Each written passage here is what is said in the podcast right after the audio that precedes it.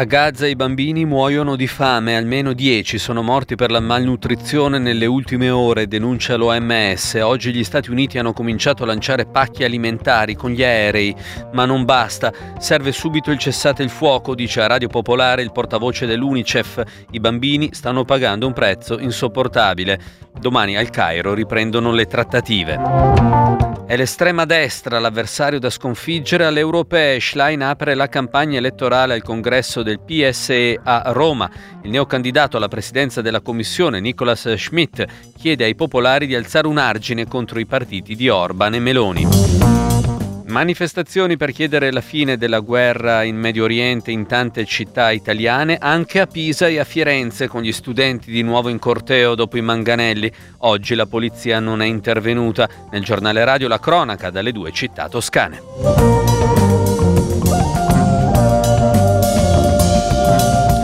Buona serata dalla redazione di Popolare Network, benvenuti al giornale radio delle 19.30. I bambini di Gaza muoiono di fame, letteralmente. Oggi l'OMS ha denunciato che almeno 10 bimbi sono morti negli ultimi giorni perché non avevano nulla da mangiare da troppo tempo. Gli Stati Uniti hanno cominciato oggi pomeriggio il lancio di aiuti a Gaza dagli aerei militari, vengono lanciati dei pacchi alimentari con i paracadute, tre aerei hanno lanciato pacchi contenenti circa 38.000 pasti. La situazione umanitaria è nella striscia disperata e quella della fame è un'emergenza nell'emergenza. A Radio Popolare parla Andrea Iacomini, che è il portavoce dell'UNICEF, l'agenzia dell'ONU a tutela dell'infanzia. Quella che fino ad oggi abbiamo chiamato una catastrofe, in realtà oramai eh, molto di più. I bambini stanno pagando un prezzo altissimo, non muoiono soltanto sotto le bombe, non muoiono soltanto dopo delle ferite molto gravi, ma muoiono perché da settimane e oramai da mesi purtroppo la condizione della loro alimentazione, eh, la malnutrizione oramai è ampiamente diffusa, è arrivata a condizioni veramente eh, difficili. Tutte quante le strutture all'interno della striscia di Gaza sono allo strenuo, non funzionano ospedali, eh, manca eh, la possibilità di portare gli aiuti in maniera continuativa e quindi in tutto questo purtroppo i bambini che sono l'anello debole pagano dei prezzi altissimi.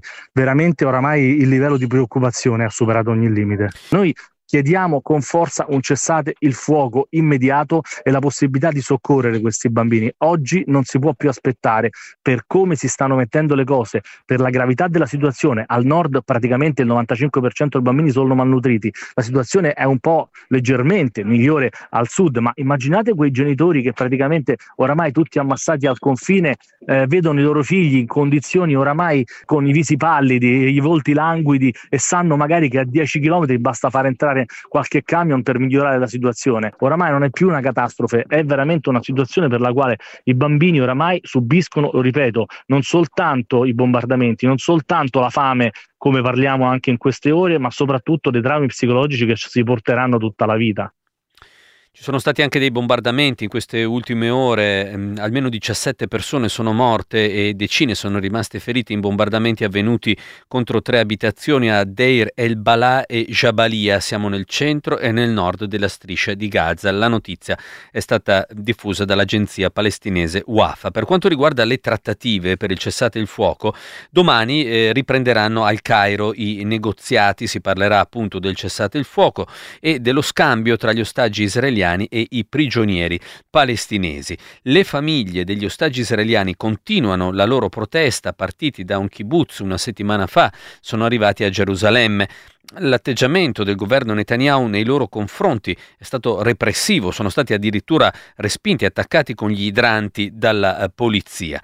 Ma qual è l'atteggiamento eh, della politica e del governo israeliano nei confronti di questa protesta, di questa situazione? Ha un impatto eh, sull'esecutivo di Netanyahu, la protesta delle famiglie degli ostaggi? È molto scettico Eric Salerno, giornalista e scrittore a lungo corrispondente da Gerusalemme. Credo che la marcia abbia un impatto molto relativo sul, sulle decisioni del, del, governo israeliano. C'è soprattutto una cosa importante da guardare. Netanyahu cerca di salvare se stesso, ma soprattutto cerca di salvare la sua politica, perché non è più una questione di Netanyahu che vuole salvare la sua posizione eh, nel governo e che non vuole una, un, un qualche cosa che possa in qualche modo portare a una struttura interna alla coalizione e poi andare a finire a nuove elezioni. Sa ai ferri corti ormai con gli Stati Uniti e forse dice questo è il momento di andare a fondo e poi vediamo che succede. Non possiamo accettare che ci sia una punizione collettiva del popolo palestinese. Sono le prime parole su Gaza pronunciate oggi dal neo candidato socialista democratico alla presidenza della Commissione europea per le prossime elezioni del 9 giugno. È Nicolas Schmidt, attuale commissario al lavoro, cresciuto in una famiglia operaia lussemburghese è stato nominato oggi all'unanimità dal congresso del PSE che si è svolto a Roma. La due giorni romana è servita per discutere e lanciare le parole d'ordine della campagna elettorale dei socialisti europei, dal lavoro ai diritti delle donne contro la società patriarcale, dai migranti all'uguaglianza nelle politiche fiscali e poi naturalmente le emergenze internazionali del momento da Gaza all'Ucraina. Il servizio da Roma di Anna Bredice. Il congresso è terminato con le note di Bella Ciao e sul palco tutti i leader del socialismo europeo hanno raggiunto Ellie Schlein che aveva appena finito di parlare. Con lei il nuovo candidato alla presidenza della commissione Schmidt e a cantare Bella Ciao anche il cancelliere tedesco Scholz. Un congresso che è l'inizio della campagna elettorale con un manifesto e soprattutto un avversario da confinare il più possibile evitando che faccia alleanze con i conservatori e l'estrema destra di Orban, ma oggi a Roma nel congresso successo del PSE è soprattutto la destra di Giorgia Meloni, il cui governo è stato criticato fortemente da tutti gli esponenti socialisti sul palco della nuvola all'Eur.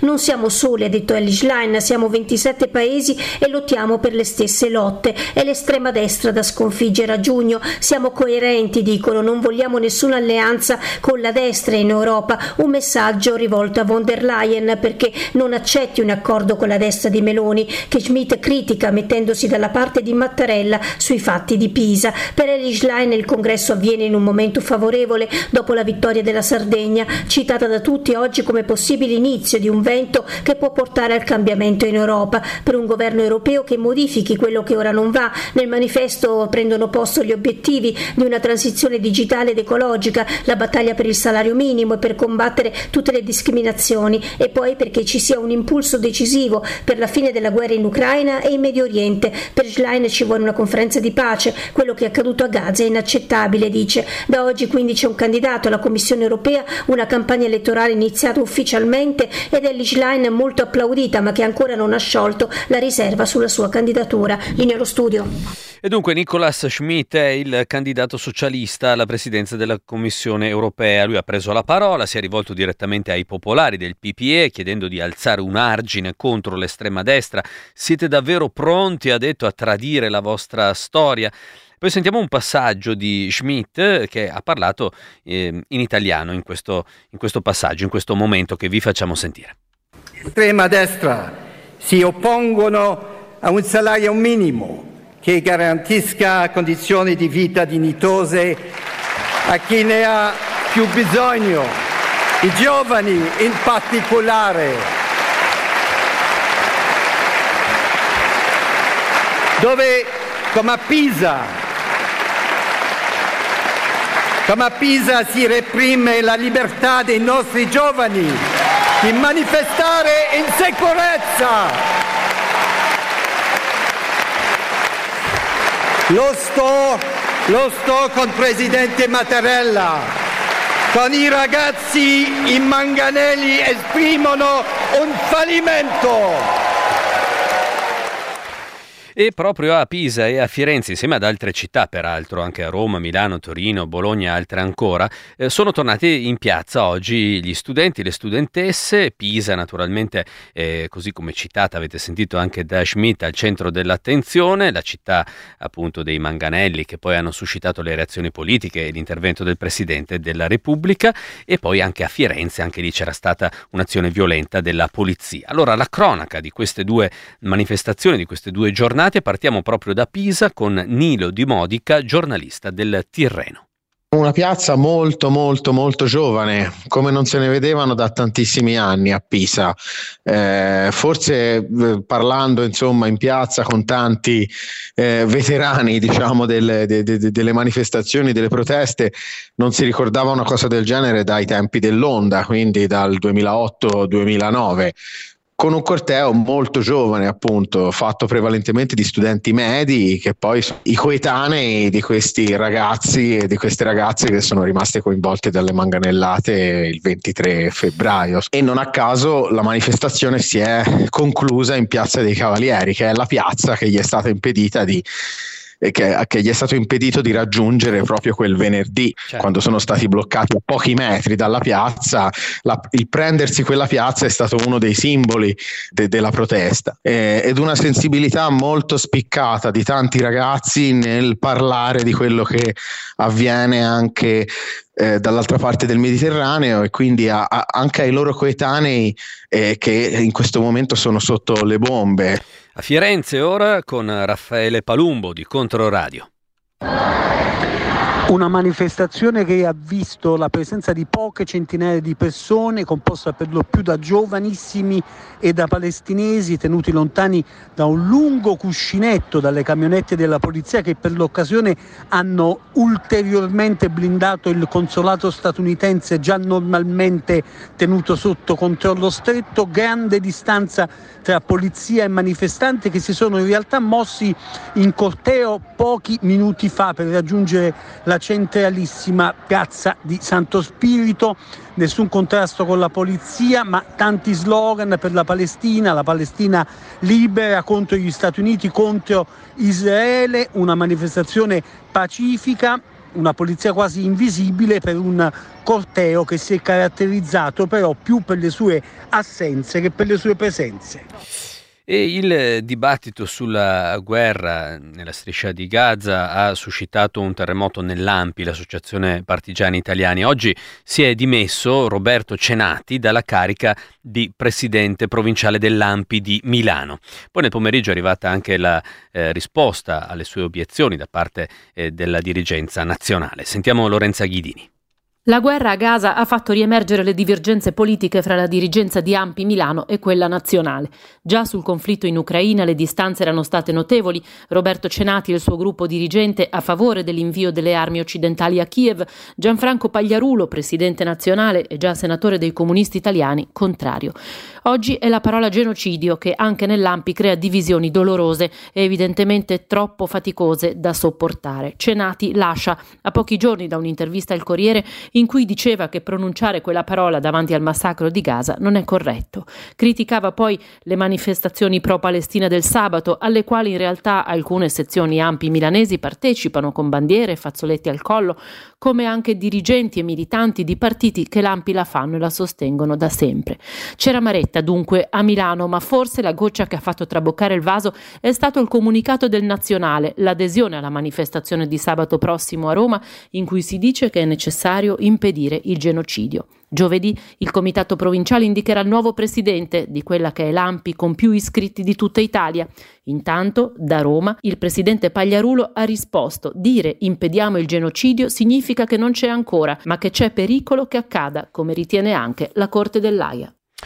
In Ucraina, dopo un attacco da parte di droni russi, Zelensky oggi ha affermato che Kiev ha bisogno da parte dei suoi alleati occidentali di più sistemi di difesa aerea. L'appello su Facebook, Zelensky ha pubblicato anche un video in cui si vedono le conseguenze dell'attacco di un drone russo su un condominio a Odessa, che è stata molto bersagliata nelle ultime ore. Ci sono stati almeno sette morti lì in quel eh, episodio. Ma c'è un altro timore che a Kiev è sempre più pressante, è quello della fine dell'inverno. Da Odessa il nostro collaboratore Sabato Angeri. Il caldo insolito di questi giorni sta sciogliendo il ghiaccio che sulle strade sterrate del Donbass impedisce ai mezzi corazzati russi di avanzare verso le posizioni nemiche. Se le temperature dovessero mantenersi così alte, anche il fango si asciugherà in fretta, permettendo alle colonne di militari di anticipare la temutissima offensiva di primavera. Gli analisti lo ripetono da mesi e anche il governo ucraino ha più volte paventato il rischio che non appena le condizioni meteorologiche lo permetteranno, assisteremo a una nuova manovra russa, i cui obiettivi saranno probabilmente mente conquistare altri centri nel Donetsk e sfondare da sud verso Zaporizhia. E stando a quanto ci hanno raccontato i militari ucraini al fronte, se le nuove forniture militari occidentali dovessero tardare ancora, resistere sarebbe molto difficile a causa della sproporzione di potenza di fuoco. Secondo alcune statistiche recenti, infatti, al momento sul fronte est per ogni 10 colpi sparati dai russi, gli ucraini rispondono con soli due colpi. Intanto i missili russi continuano a bersagliare le grandi città ucraine. A pagare il costo più alto è Odessa, con le sue importanti infrastrutture portuali che servono a stoccare cereali e idrocarburi, fondamentali sia per l'economia nazionale sia per le forniture di benzina all'esercito. Risulta evidente che i sistemi di contraerea forniti dall'Occidente sono stati concentrati per la maggior parte intorno alla capitale e che per la perla del Mar Nero le settimane a venire saranno ancora molto dure. Affluenza ai minimi storici in Iran dove eh, solo il 41% è andato a votare, si tratta del più alto dato di astensionismo eh, da sempre registrato in Iran. Il boicottaggio delle elezioni è stata una campagna esplicita degli attivisti e delle opposizioni al regime. E adesso in Argentina dove nel suo primo discorso alle Camere riunite per l'inaugurazione dell'anno legislativo il presidente argentino Javier Milei ha dimostrato tutte le sue difficoltà e sentiamo Alfredo Somosa. Dopo lo stop alla sua legge Omnibus, Javier Milei ha rilanciato ieri nel discorso di apertura della sessione 2024 del Parlamento con un patto in 10 punti per la riforma dello Stato, dalla riduzione della spesa pubblica e della pressione fiscale fino alla riforma lavorale e l'apertura al commercio internazionale. Sono tutti punti condivisi con il centrodestra storico che fa capo all'ex presidente Maurizio Macri, ma che per poter passare avranno bisogno di voti del settore conservatore del peronismo. E qui si apre ancora il tema della capacità del presidente Talia Legna di fare politica politica, potendo contare su un misero 10% degli eletti in Parlamento. Nel suo discorso di ieri non si è risparmiato in insulti alla cosiddetta casta, la stessa che dovrebbe dare il disco verde alla Camera perché il suo governo possa finalmente decollare.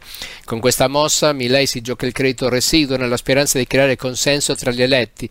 Se anche questa volta verrà respinto al mittente il suo pacchetto, potrebbe tentare strappi alle regole democratiche forte del consenso popolare ancora presente, ma portando l'Argentina su un crinale che si pensava ormai non fosse più percorribile.